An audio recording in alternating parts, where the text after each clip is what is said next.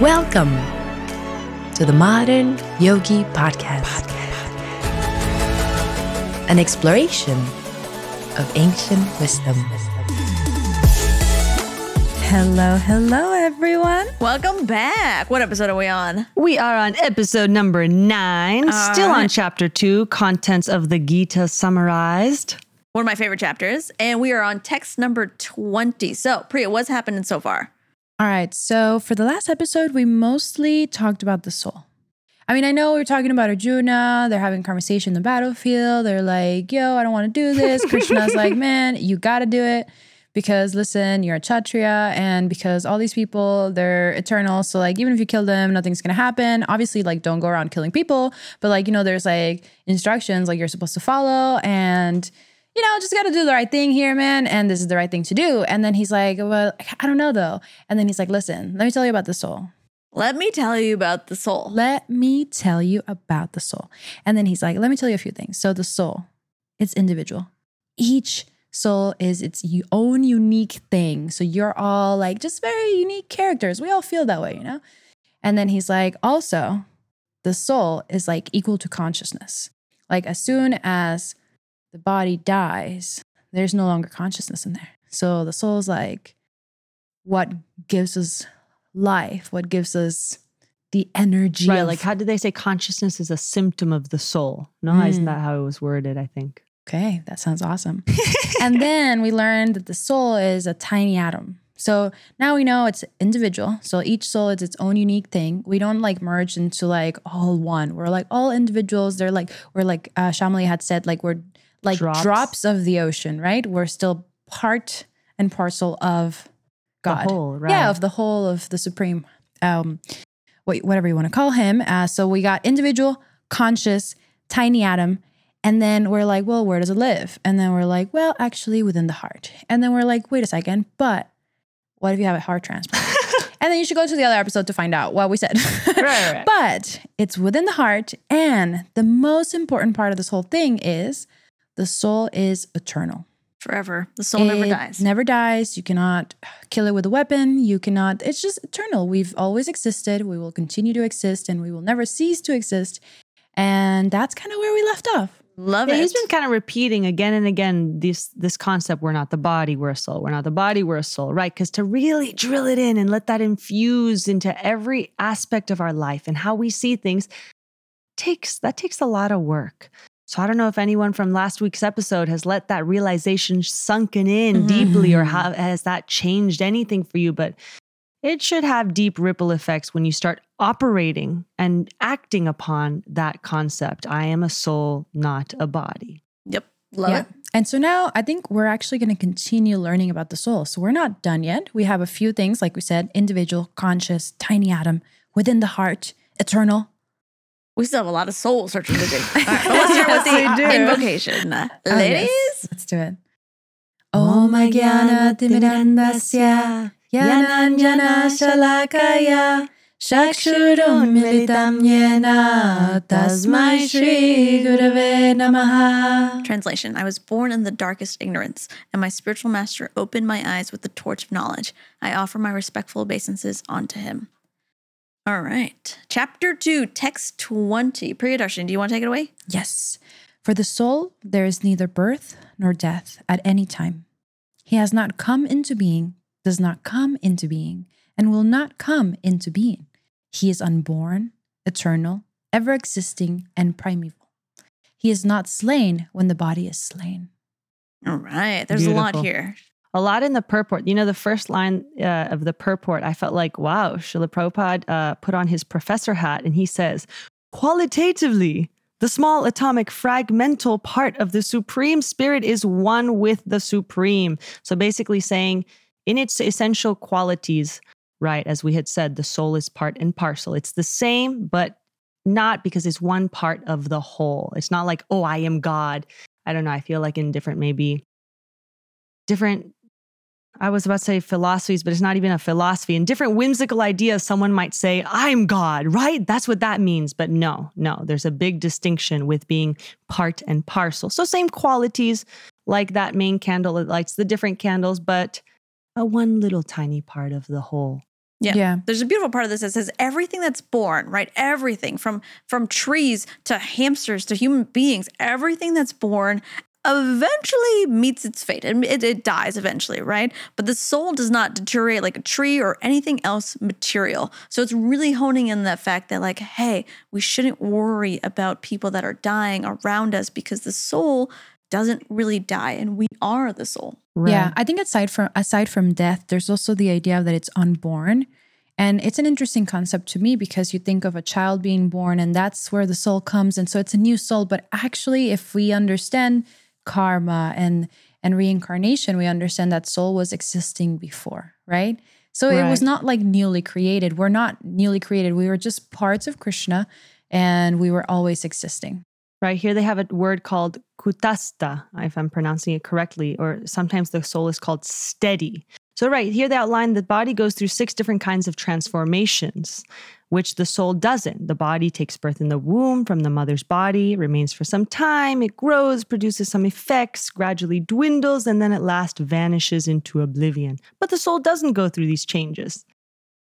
Mm. There's a fun part of this this purport, and it's really cool because I've never thought about this, but it kind of makes sense. So Prabhupada says that there's two kinds of souls. So the Mm. one that's like in our heart, correct me if I'm wrong, guys, okay? The one that's in our heart, and then when we die, it moves on to another body, right? And then there's the super soul, which is in Sanskrit they call it Paramatma, and that is kind of like the God that's inside, like like Krishna that resides inside of you. I mm. think I want to say it's your consciousness. It's the one that's kind of like telling you when you're doing something wrong, or you're conscious, or be aware of going down this dark alley. Like the one that's there to protect you. You know what I mean? Mm. That Paramatma, that soul. So that that little bit of Krishna that's inside of you. So there's two different types of souls. You know what I picture when you say that? I picture like this, obviously like a person, and I picture their heart, and inside their heart, I picture two little like lights.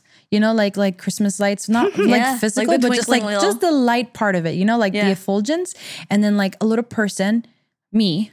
Holding a little person, Krishna's hand, and we're just like there inside of the body because it's love like the soul and the super soul. That's a great visual. Right. Yeah. It's like, that's it's a really really cool visual. I love that. I tell sometimes my students, he's like your in- internal, most intimate friend in your heart that you can always check in with and speak to. And they ask, well, how do I speak to him? Well, it's like you would your closest friend. Anything that's in your heart, he already knows. Just say it out loud. There's a beautiful part here that says, right, since the soul does not beco- become old at any time, the old a so-called old man who's in an, inhabiting an older body might feel himself to be in that same spirit as if he was a child or a youth and when i read this line it made me think of something my grandma my abuelita always used to say she said exactly this. She said whenever i look into the mirror i would think who's that old lady looking at me back in the mirror? So i read this line and i thought it's so true. We feel youthful. Our soul's Yeah. youthful. But it's just the coat that's getting a little a little more wrinkly. She's a young soul. Uh, Yeah, this and you see that a lot. I mean, at least I have had a lot of people in my life who are in their 60s, 50s, 60s, um, and they're f- they, I've been friends with them since I was 20, and they're like like I said in their 50s, and their energy was always like youthful. So Yep. like really, the body is nothing in comparison to the soul and like who we at the end of the day are Truly are. inside. Yep. Yeah. All right. Anything else on 20 before we move on to 21? Mm, mm, mm, mm. Um, it just talks more about the consciousness of the soul. And here's the line that it says the soul is full of knowledge or consciousness, therefore, consciousness is the symptom of the soul. So it was from this purport that I got that. Consciousness is the symptom of the soul. Right. Um, the only other part that I see here, it's uh, the idea that in order to understand the soul, we have to become free from all material desires as well as lamentation. That's Oh. a big one. We'll get into that. Yeah. That's a, that's a lot to And you know, it's by the grace of God that we can able to do that. But yeah, that that will be unpacked later. But just Well, you we talked about that. You know how Krishna, God, he's the controller of the senses and he can give you that clarity. So when you think you know everything, that's not the right mood. We spoke a lot in our first episode. So, based on what you're saying, Priya, it is when we approach this with a mood of humility and we don't know everything. You're graced with the mercy to almost step into this mysterious, ancient knowledge and understand it deeper by the level of you surrender, you get more knowledge. You surrender more, you get more knowledge. mm, yeah, Love it. All right. let's do it. Text So- 21. O Partha, how can a person who knows that the soul is indestructible, eternal, unborn, and immutable kill anyone or cause anyone to kill? This is kind of like a Uh. like a witty rhetorical question in a way where Krishna's like, "Hey, if you know that the soul is unable to be destroyed, like why would you think that it can kill or, or like or, or cause anyone to kill? Like it can Yeah. never die right? So think about it logically right? If you understand this concept that the soul cannot be killed how would you why would you ever think that like, killing is a solution to killing is the anything or like what is the point right? Yep. and so the first line of the purport i think is really cool. It says everything has its proper utility and a man who is situated in complete knowledge knows how and where to apply a thing for its proper utility similarly violence has also has its utility and how to apply violence rests within the person in knowledge so it's like, why would anyone kill anyone if you understand that the soul is indestructible? What's even the point? Well, if you have knowledge, you might understand that there's these laws. And then it goes further on to say, in the Manu Samhita, which is the name of a book, the law book of for mankind, it is supported that a murderer should be condemned to death so that in his next life he will not have to suffer for the greater the great sin he has committed. Therefore, the king's punishment of hanging a murderer is actually beneficial. okay that's huge Right, right. We had Shamli talked and about were talking that about this, yeah. earlier. How actually it's like, it's funny to say it's almost an act of compassion when you want to, um, right, handle these yeah murderers. like according to bhakti yoga like the death penalty is an act of compassion Right, because you're thinking about their soul long term. And in a way, you're thinking if they've acquired such negative karma for these outrageous acts like murder, we're not talking about doing things to normal people, just like outrageous acts, a murderer, then they're going to have to reap the results of those negative actions at some point or another. So, might as well deal with it in a proper way in this life so they're not going to carry that negative Not just- reaction into the next life. Yeah, not just that, but do you think there's a consideration consideration of the fact that um like if they're murderers and they have sort of this desire to kill and all this stuff, like they will continue to do so, therefore continue to accrue or to More- more acquire bad more. Right, so you're negative karma. preventing many different reasons. Like you're protecting citizens from being Right. murdered. You're protecting that person from getting more karma and further bad karma Yeah. Right. And they're not saying just anyone go kill them. They're saying like by the administrator of justice, there's a whole order and a code of conduct for this. It's interesting. I had earlier asked Shama, so uh, right, which which places still have like capital punishment like There's a couple states I think still there that is, believe in it. And I think like they might not believe in bhakti yoga philosophy and the understanding of karma, but in in terms of this our philosophy, I didn't even realize that like the death penalty can be a form of compassion because it alleviates further suffering. I think the only problem that I see with that, and I think some people might have a similar problem, is in that these people were not trained.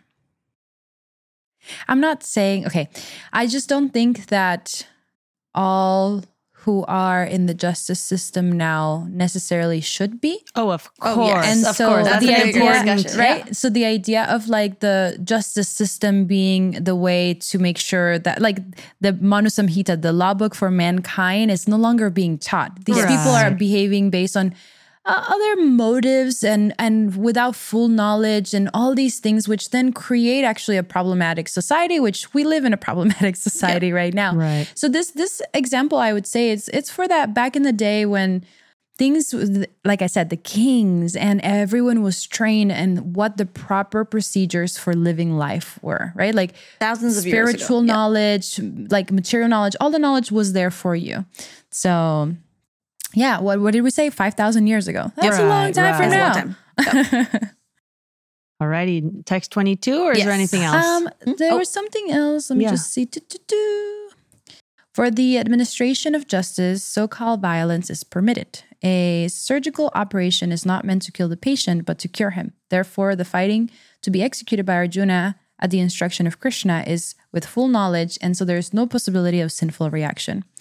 Right. so They're not running around just killing anybody. Yeah, it's very, very specific. Just like a doctor who's doing surgery is opening up a body, and you would think, like, oh my gosh, you're killing them, but they have the instruction, the knowledge, the guidance to actually potentially save that person's life. And so we're saying Krishna is giving the, the instruction with all the full knowledge of what is to come next. Right. And connecting it to one of our previous texts, Krishna is having full compassion for everyone's soul. So, yeah, he's taking every angle into consideration, everyone's destinies, what's best for everybody, both sides. Yeah. All right, text 22, Shamali. Alrighty. As a person puts on new garments, giving up old ones, the soul similarly accepts new material bodies, giving up the old and useless ones. so it's literally comparing like bodies to clothes, right? If you're putting on you're you're just like when you die, you just put on a new covering, right? So the, the way that I have always imagined this is like imagine we're all like models at a fashion show, right? and so uh, during like one round when you walk down the runway, you're wearing a particular dress. And then when you come back, you go backstage and you quote unquote die, you actually put on another dress and you walk the runway again. Every time you walk the runway is another life, right? Right, And you're just dying and put on new clothes, dying and putting on the clothes. But the model never changes, right? It's the Ah. same model, just her outfit changes over and over I again. like that. That's a really good point. Right. I sometimes conceptualize it like if our soul enters this material existence from it's a linear point A to point B, the soul goes picking up where it left off in each life, but remembering the essential evolution. So you're evolving from point A to point B, but in what's essential. And your body, unfortunately, or fortunately, is just left behind as you put on new garments. Here in the purport, they say an interesting thing, even that connects to our last purport. They said even the modern scientist who does not believe in the existence of the soul, or at least most don't, but at the same time, they cannot explain the source of energy from the heart. That was our conversation from earlier. Mm-hmm. They have to accept continuous changes of body, which appear from childhood to boyhood and from boyhood to youth and again and again. So, as we had said, it's happening even with this within this life. Yep. Yeah, I, I just want to like look back at the text itself. It's the the second part of it, or after the comma, it says the soul similarly accepts new material bodies, giving up the old and useless ones. and so it's like we have in this lifetime the opportunity to be as useful to our soul, or like no, that's not the right way of saying it. To be uh, make as much progress as we can in the current body that we have. Right? There's limitations for like animals or whatever it might be, right? So we, when someone lives a full life, they have like opportunity after opportunity to kind of make progress for hopefully not having to have another body. Mhm. Uh, but then, if so, then having a body that is closer to God, Yes. closer Right. to point is to get out of the fashion show, right? Yeah. You're like so tired. You're walking the runway over and over and over again. You get tired. You know what I mean? what to put on I know you don't know what to put on anymore because you've like tried on all these different outfits and you've become all these different bodies and you're just tired. You know what I mean? You just want to go home. yeah. Oh, There's- I go love that. you know, in the purport, there's a nice little comparison. It says the Veda compares the soul and the super soul, as we talked about ourself and God within our heart, to two friendly birds sitting on the same tree. One of the birds, the individual atomic soul, is eating the fruit of the tree. And the other bird, Krishna, God, is simply watching his friend of the two birds, although they're the same in quality, one is captivated by the fruits of the material tree, while the other is simply witnessing the activities of his friend. So Krishna is just simply witnessing Arjuna eating, eating the fruits. And forgetfulness is the relationship of the atomic soul and is the cause of us changing position from one tree to another. So, us souls or jivas, we're struggling very hard in this life as we forget sometimes we're covered over what's what's the point of it all? And then Mhm. sometimes we're hit by a stroke of clarity and it's like, oh, oh yeah, now I remember. Yeah.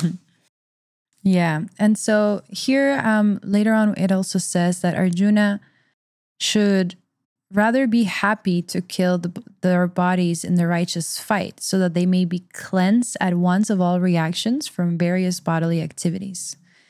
Um, because one who lays down his life on the sacrificial altar or in the proper battlefield is at once cleansed of bodily reaction and promoted to a higher status of life. Hmm. So that there's another sort of principle from, you know, If you're doing the right thing, if you're doing your duty, then you also cleanse yourself of bad karma as well. and others. I think Yep. that's the, sort of the idea, right?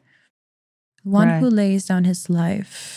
Yeah, I think that if he, I think that's what it's saying is like if he were to fight his cousins and all of that and they were to die in that a- action they are burning negative karma Yep. and getting kind of another because chance. what they're following in their duty that we came across in that in that equation that you created. Right. Well, oh yeah. What was the what's the part of the equation that's it's missing the for them? knowledge plus devotion plus duty. Right. And the bad side, they're kind of not. They forgot the equation. Yes. Yeah. Wait, I want to write that down again. Say it again. Knowledge. Wait, sorry, go ahead. Yeah. Yeah. Yeah. Yeah. Knowledge plus devotion, which is kind of like the feeling, plus duty. So while we combine knowledge and devotion as the dual Mm. aspects, we have to keep our head down and continue with our duty. And with the analogy then that of the birds, it says if we can just, while we're fully engrossed with anxiety and all the negative sides of this world, eating its fruits, if we can somehow turn and face our most intimate friend, Lord Krishna, then all suffering stops. And Arjuna has now, we're at the point in the Gita where in the Bhagavad Gita, Arjuna has turned to his eternal friend Krishna and tries to understand these truths from him. And Krishna is telling him, I've, I've laid the path for you. Don't run to the woods. Fight. What part of the equation do you think that the like evil D and his sons are missing? Okay, let's Knowledge. analyze Knowledge, this. Right, true knowledge. Duty. Because if not, if they had true knowledge, they would know which side maybe to They support. wouldn't pick on their cousins. But I think I think they have the knowledge because they're they're supposed to be super smart men who study the scriptures too. but they're not acting on it, as you had said. Yeah, they they- have the knowledge I, in I don't them. think that they have the De- knowledge, guys. Ye- devotion maybe because devotion means like applying the knowledge with love towards a supreme person and i think they love themselves they love themselves. Sure. yeah That's the thing, though. It's about applying it because, you know, if you hear in the wider context of the Mahabharata, um, oh, the the the, the military, the the trainer, Dronacharya. Dronacharya Dronacharya. has so much devotion for Krishna. There's so many instances where he's all feeling, but he's not applying it to stand up for the principles he feels and Mm. believes in. He's just out of economic convenience going on Duryodhan's side. oh so does our equation is our equation mi- missing like action on its own because you can have knowledge and not act on the knowledge well, you can you have thrown duty, in to right? apply it, right? It's doing your duty. But 'cause duty, doesn't is- necessarily like like let's say devotion means uh, or let's say knowledge means understanding that you're not this body, right? Um, but their duty is to be a kshatriya. So like you can be a kshatriya and not necessarily consider that you're not this body, right? I might it's maybe I'm Well, maybe it's kind of in the concept of full knowledge, because what is full knowledge here? They talk about knowledge of the soul, of matter, not matter. So it's having full knowledge, one hand, while having then the devotion for not misguided devotion. We can have feelings for so many things in this world, but it's devotion for what is real. What are we trying to devote ourselves to? yeah. you know, I'm really curious about this, and I think I'm Mm. gonna ask Do it. someone What? like someone who might know more than us. okay. and just be like, "Hey, I'm I'm just curious if we came up with this sort of equation, which we believe it's like path. Right. What part were the what bad guys part missing? would the bad guys missing, and how would you kind of say this? Do you think they're missing? I'm just very curious I think they're it. Like, missing uh, all three. Right. All three. Yeah, no, honestly, probably. I think it is that. they're doing their duty though. Uh, yes, but misguided. But it's misguided because they don't have the knowledge. Right. That's the Mm. thing. It's, it's all a very ah, Shama, you got it. You got it. Really nice. Really nice. It's it's misguided because duty. I'm not going to serve a corrupt person. That's my duty, but it's misguided. And how many youth are misguided nowadays? It's duty, but with full knowledge of the supreme, of what we're trying to do, and the devotion for that supreme. So it's kind of a whole balance. I I mean, still ask if you want, but I I do think it's the balance of those three in properly carrying it out. Agreed. Yeah, I'm Yep. just curious. I mean, I, I might come back like 10 episodes from now and, and just be like, you guys remember when we talked about this? Equation, so right? stay tuned for the next 10 episodes and you might get an answer. Sounds good. Alrighty, text 23. 23, Priyadarshini. All right. The soul can never be cut to pieces by any weapon, nor burned by fire, nor moistened by water, nor withered by the wind.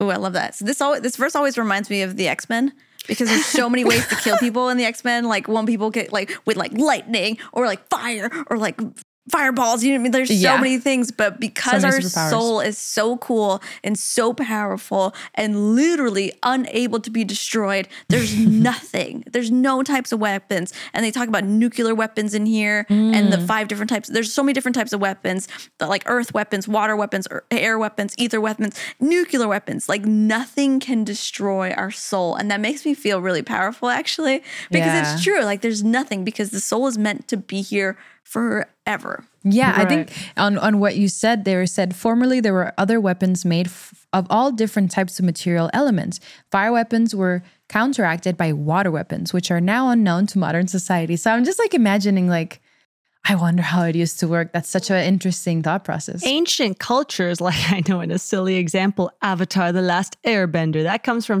uh, Eastern philosophy, different than this one, but they talked about the different air, water, fire, earth, ether, and different like ancient knowledges have many overlaps. Interestingly Mm. enough, not the point of this, but you know, it's interesting to see there's many similarities. I've never seen it, so I can't comment That's on it. pretty but cool. I imagine it's cool. You know, further down in the purport, they talk one thing. They say we've been harping on the soul is individual, meaning it's not it's not the same as God, but there's a flip side to that. It's almost like a double-edged sword. It's individual, yes, but because we're individual souls that are eternal, we're prone to be covered by this forgetful, illusory energy and then become totally separated from the Supreme Lord. Just like a spark of fire, although one in quality with fire, is also prone to be extinguished when out of the fire. So I don't know, in all of our lives, how easy it I have so many times of like you have a stroke of such clarity. Then you kind of forget. You just forget what's the path. Like a Mm. dream within a dream. It's like, what what was that? That was so important. I totally forgot. And then we come back and anyway, we gotta wake up. Cool. Wake up. Time to wake up. Time to wake up. Come on, wake up. Wake up, sleepy. All right, let's stop there for copyright purposes. Oh, All right, sounds good. All right, He's moving just on joking. to text 24. Thank you, Lord correct? Sir Abhijit, techie person. Thank you. Text 24. This individual soul is unbreakable ins- and insoluble and can n- be neither burned nor dried. He is everlasting, present everywhere, unchangeable, immovable, and eternally the same. Wow. Okay. So we're further describing, like Krishna is further describing these beautiful qualities of our soul. Yeah, there's one part in the purport that I actually looked up. It says the theory of monism is very difficult to apply in this case because the individual soul is never expected to become one homogeneously. So I looked up monism is a theory or doctrine that denies the existence of a distinction or du- duality in some sphere, such as God and the world. So they kind of think is kind of the theory of we're all one, we're all one. But yeah, we have to keep in mind we're one in the qualities of the soul, but we're not one in that we are God. I found this little part super interesting too. It says after liberation from the material world contamination, the atomic soul, so us, may prefer to remain as a spiritual hmm. spark in the effulgent rays of the supreme personality of Godhead, but the intelligent souls enter into the spiritual planets to associate with the personality of Godhead. Love that you brought that up. I think it's just such a cool, interesting. I never knew that there was a choice. Not that I would choose to be a sparkler, but like I just, I just Fourth of July. Praise on sale. yeah. um, but I just thought that's interesting. So like you can choose to like just be a little spark in the sky, or you can choose to be like a friend of God and Right. like have fun hangouts. I was Friend gonna say, can we God just like sounds- imagine this for a second? Because they were saying there's the personal qualities of God and the impersonal qualities. So let's imagine we're completely liberated souls and we have a choice here. And we're going to choose to go to a bright, bright light and merge in that peaceful oneness of the bright light. And now imagine 1,000 billion hundreds of years later, you're still in that bright little light. How fun is that? I mean, we're going to get super bored in like five minutes of it. It might be Yeah. peaceful at first, but like that's that's not where the variety and the flavor is. We want to go to where God is is engaging with his angels in the most creative, fun pastimes. Angels. Yeah. Love that. And there's sparklers there. And there's so many Sparklers. sparklers. Um, right. Well, actually, there's one more if you Yep. don't mind. Go ahead. Go crazy. Oh, I thought this was just a fun fact. Uh, when I go through the Bhagavad Gita, I highlight in two different colors. One's for like, oh, this is like good info, and the other one is like, that's just randomly cool. And this is one of those randomly cool ones. It says, There is no doubt.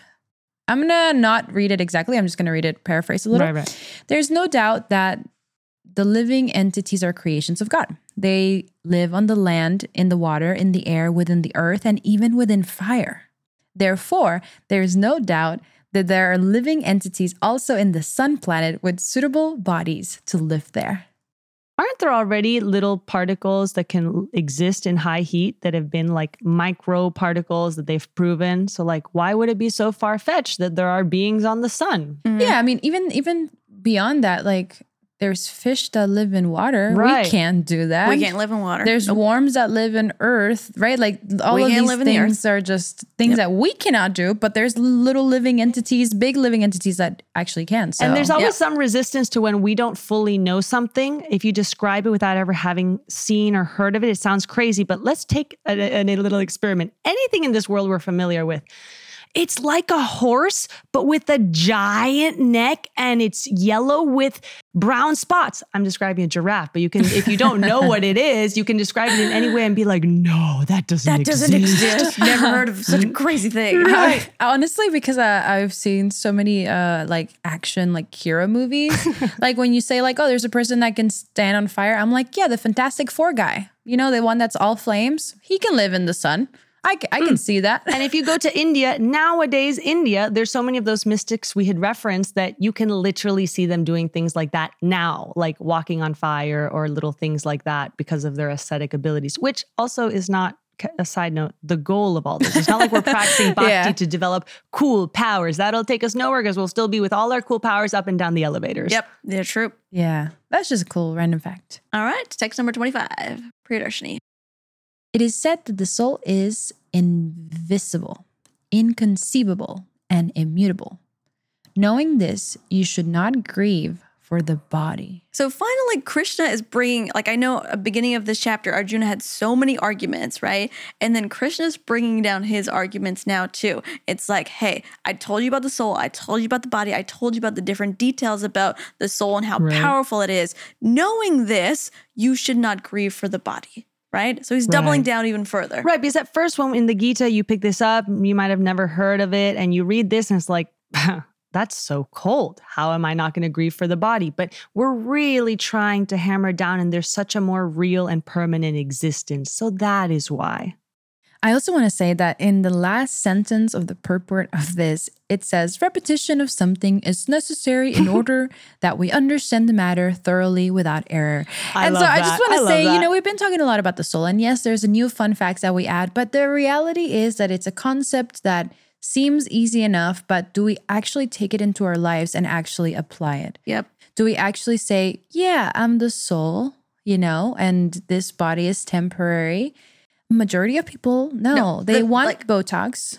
100%. I'm, I'm just being silly here, but like, they, they, it matters still what we look like, what we, all of these things, right? Hmm. And and so repetition. It, it's Right. so important. This this fact is so important because the moment that we walk down the street and we don't see color or skin tone or religion, hmm. like th- like we're we're always gonna look at those things because that's how we that's how we are. That's we're just human beings, right? But the moment that we start to see everybody as a soul, that's where life's problems are solved. Mm. Right. You act upon it in a different way. I agree repetition is so important because I was just thinking, even like, I'm sure you've had this experience, Priya. I'll be teaching the same concept, and like a year in, a kid will be like, oh, and have a light bulb moment. It's like, wow, yeah. okay, yeah, yeah. It takes sometimes a little Yeah. time. And even then, you can have deeper and deeper layers of realization with the same simple phrase you hear a million times. I'm hearing it differently now than maybe when I was younger hearing it. You apply it in a different way. Text Yeah. 26. Yes. All right, text 26. If, however, you think that the soul or the symptoms of life will always be born and die forever, you still have no reason to lament, O mighty armed. So he's Okay. basically saying, even if you do not believe in the previous context that I've been telling you that the soul is Basically, the point that I've been harping on for the past like 10 verses, even Yeah. if you don't believe in that argument, Yeah. you still have no reason to be sad. Right. Um, yeah, because he says he goes on to talk about. Uh, I, yes, this is it. He goes on to. Uh, he says there is always a class of philosophers who do not believe in the separate existence of the soul beyond the body. When Lord Krishna spoke the Bhagavad Gita, it appears that such philosophers existed, and they were known as Vaibhashikas. According to them, the body is a combination of physical elements. So just literally the elements that we're Right. made up of. And so even if Arjuna did not believe in the existence of the soul, there would still will have no cause for lamentation because no one laments the loss of certain bulk of chemicals and and stops doing their duty because of that. Yeah. So Even if- Krishna's like, eh, I don't believe in anything I just said for the past 45 minutes. I'm assuming it was 45 It's minutes. probably been hours. I, I don't know. Don't believe in anything I said. it's just, we're just mass and flesh and bones. Like, why would you be sad for that? yeah, exactly. Um, Anything else? Text 27? okay, he's just like, man, you're you're a kshatriya. You should know this. You should know Yeah. this. Boy, get to act together. All right, text 27. One who has taken his birth is sure to die, and after death, one is sure to take birth again. Therefore, in the unavoidable discharge of your duty, you should not lament. And the cycle, of, like, that's it. It's true. Everything that is born is meant to die at one place and another, whether it's us or our hamsters or a plant that we Did you have a traumatic experience with a hamster, Oh my god! Oh my god, Mr. Mr. Pokey. I I I I, that was a real hamster. I'm I sorry. Yeah. Pokey? His name was Mr. Elizabeth Jeremiah Pokert. Oh wow. Yeah, we didn't know if he was a boy or a girl, so we call him Elizabeth Jeremiah. And then you know how it's like Hu- Hubert turns into Huey, right, and then we turn Pokert into Pokey. Oh my goodness. So his for Mr. Pokey for short. That's and fantastic. I, I don't want to talk about it further, but just know It that, provokes like, feelings. We're still coming to terms with you the were still philosophy. coming to terms with Yeah. it, right? But I can't lament because I knew as soon as he was born, he was going to have to die. Uh, but- uh, but you can be his sad. You can be sad. I can be sad. I don't want Uh-huh, to lament and go right. into a depression, which, you know, my 14 year old self was contemplating that. But at the end of the day, I know that his soul is forever. Right, Right? right. That's the You know, message. the one line in the purport says, one has to take birth according to one's activities of life.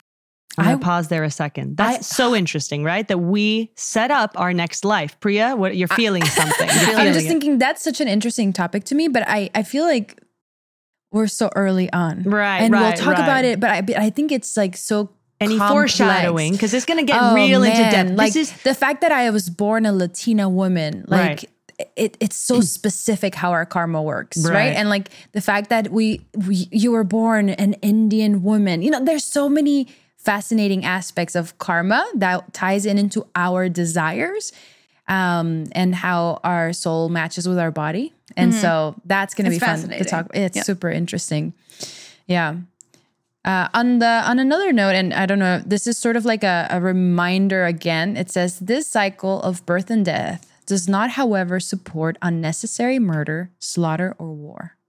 Right. Right. It's not like we're like, ever, uh, like, it's not, Krishna's not being like, make sure you kill everybody. Yeah, it's not like oh, because we all die and are born, it doesn't matter if someone gets shot or killed. Like, no, it's not Those okay. things are still big deals. They're not okay. Yeah. They're not good. They're not lawful. This is not things we do. And then it says, but at the same time, violence and war are inevitable factors in human society for keeping law and order. Absolutely. Right. And this was a religious battle. I mean, this wasn't just for any other purpose. These were very just rulers on the Pandava side who tried all means of diplomacy before Krishna advised them in this way. So maybe if initially you read the Gita without any context on this is part of a greater historic epic, you might question in a way Krishna's quote unquote spirituality, but you have to realize he's giving advice for those times under those circumstances and what was happening. These were evil, corrupt dictators taking over, terrorizing everyone. You want someone just to step up and be like, no, we're going to take over the rightful kingdom, which is ours, which they spent 13 years in exile. It's it's whole Absolutely. history. It's not like Krishna's being like, just kill for the sake of killing, Right, right? It's right. like making sure to uphold. And he's talking to Arjuna, who is a soldier. And what are soldier, soldiers supposed to do? They're supposed to uphold righteousness and justice, right? Right. And this wasn't soldiers like nowadays, like, I want more land, more money. No, Yeah. no, this wasn't that type This of is thing. about- And actually, it says it right here. It says the Battle of Kurukshetra, being the will of the Supreme, was an inevitable event, and to fight for the right cause is the duty of a Kshatriya. Right. So it really was about doing his duty. It was about you imagine you meet God and he tells you to do something. Like he knows something you He don't. Know, yeah, he knows something Right. you don't. You know, and definitely. giving us that smile before the battle. is like, Krishna, why are you smiling right now? yeah, if it was anyone that you you don't know it's God, you'd be like, I don't know, man. I'm not gonna go kill my cousins. But there are so many reasons why he knew that it was Krishna, that he was a supreme God. Right, Like with Asta, the wax on, wax off. That disciple might have been like, "What in the world? He's wasting Why my time." are you time." telling me to wax on, wax off for 17 hours? And then he was amazing at karate. Exactly. So, like, listen, There you go. Right. teachers Wabam. know. Teachers know. I love that. Our little teacher plug. Teachers know, students. Teachers know what they're saying. Love it. All right, text 28. We have time to dive in one more. Yeah. Okay. Sweet. Who was that? Priyadarshini? Oh my goodness, I always forget. I'm sorry. It's all good. All created beings are unmanifested in their beginning, manifest in their interim state, and unmanifest again when annihilated. So, what need is there for lamentation? It's interesting, right? There's a lot of unmanifest manifest in this in this statement, Mm-hmm. right? What does that mean? What was the manifest, unmanifest? We had said already had to do with spirit and matter, right? Uh, that was uh, oh, that was um, no, it was- permanent, non-perm. Ah, It was a different yeah. word. It was a different word. It was like um, oh shoot, I'm not remembering now. I, I do. You guys can look it up, but I th- I like the example that purport gives. Uh, that Prabhupada gives in this purport is that okay. So when when you just have a pile of rocks and you that's the unmanifested state. When you turn it into a skyscraper, it's mm. manifested. But when a big bulldozer comes and knocks it down, it becomes unmanifested again. But it was the same thing the whole time. You know what I mean? Mm, so why are you feeling sad for these different stages? Right. So he's saying if we accept the Vedic conclusion uh, in the Bhagavad Gita, these material bodies are perishable. It's just a matter of time, but the soul is eternal. So remember that the body's like a dress. So why lament for the changing of a dress? And I like how it says here the material body has no factual existence in relation to the eternal soul. It's something like a dream. In a dream, we may think we're flying or sitting on a chariot. We might be a king, right? But when we wake up, we can see that we're neither in the sky nor seated in the chariot.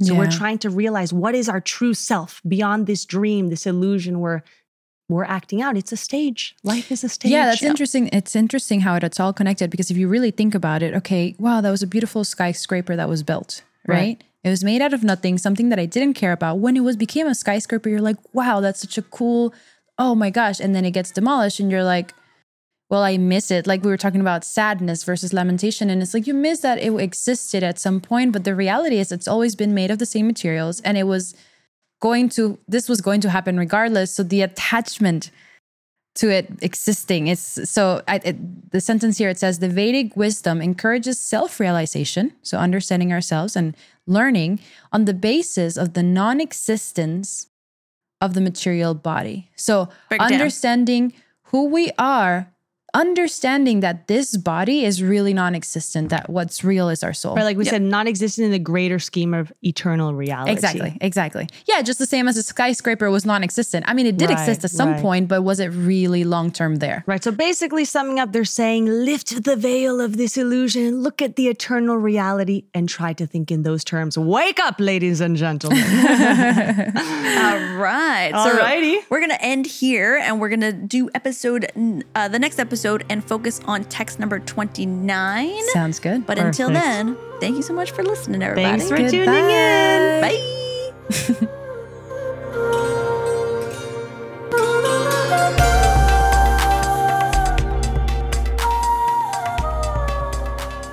Hello, beautiful souls. If you like what you're hearing, please follow us on Instagram at Modern Yogi Podcast. And if you love what you're hearing, please make sure to share a link to our podcast at Modern Yogi Podcast with all your friends, families, and long lost cousins. And if you have any questions at all, send us a DM on Instagram at Modern Yogi Podcast and we'll be sure to get back to you. Thank you for listening to The Modern Yogi.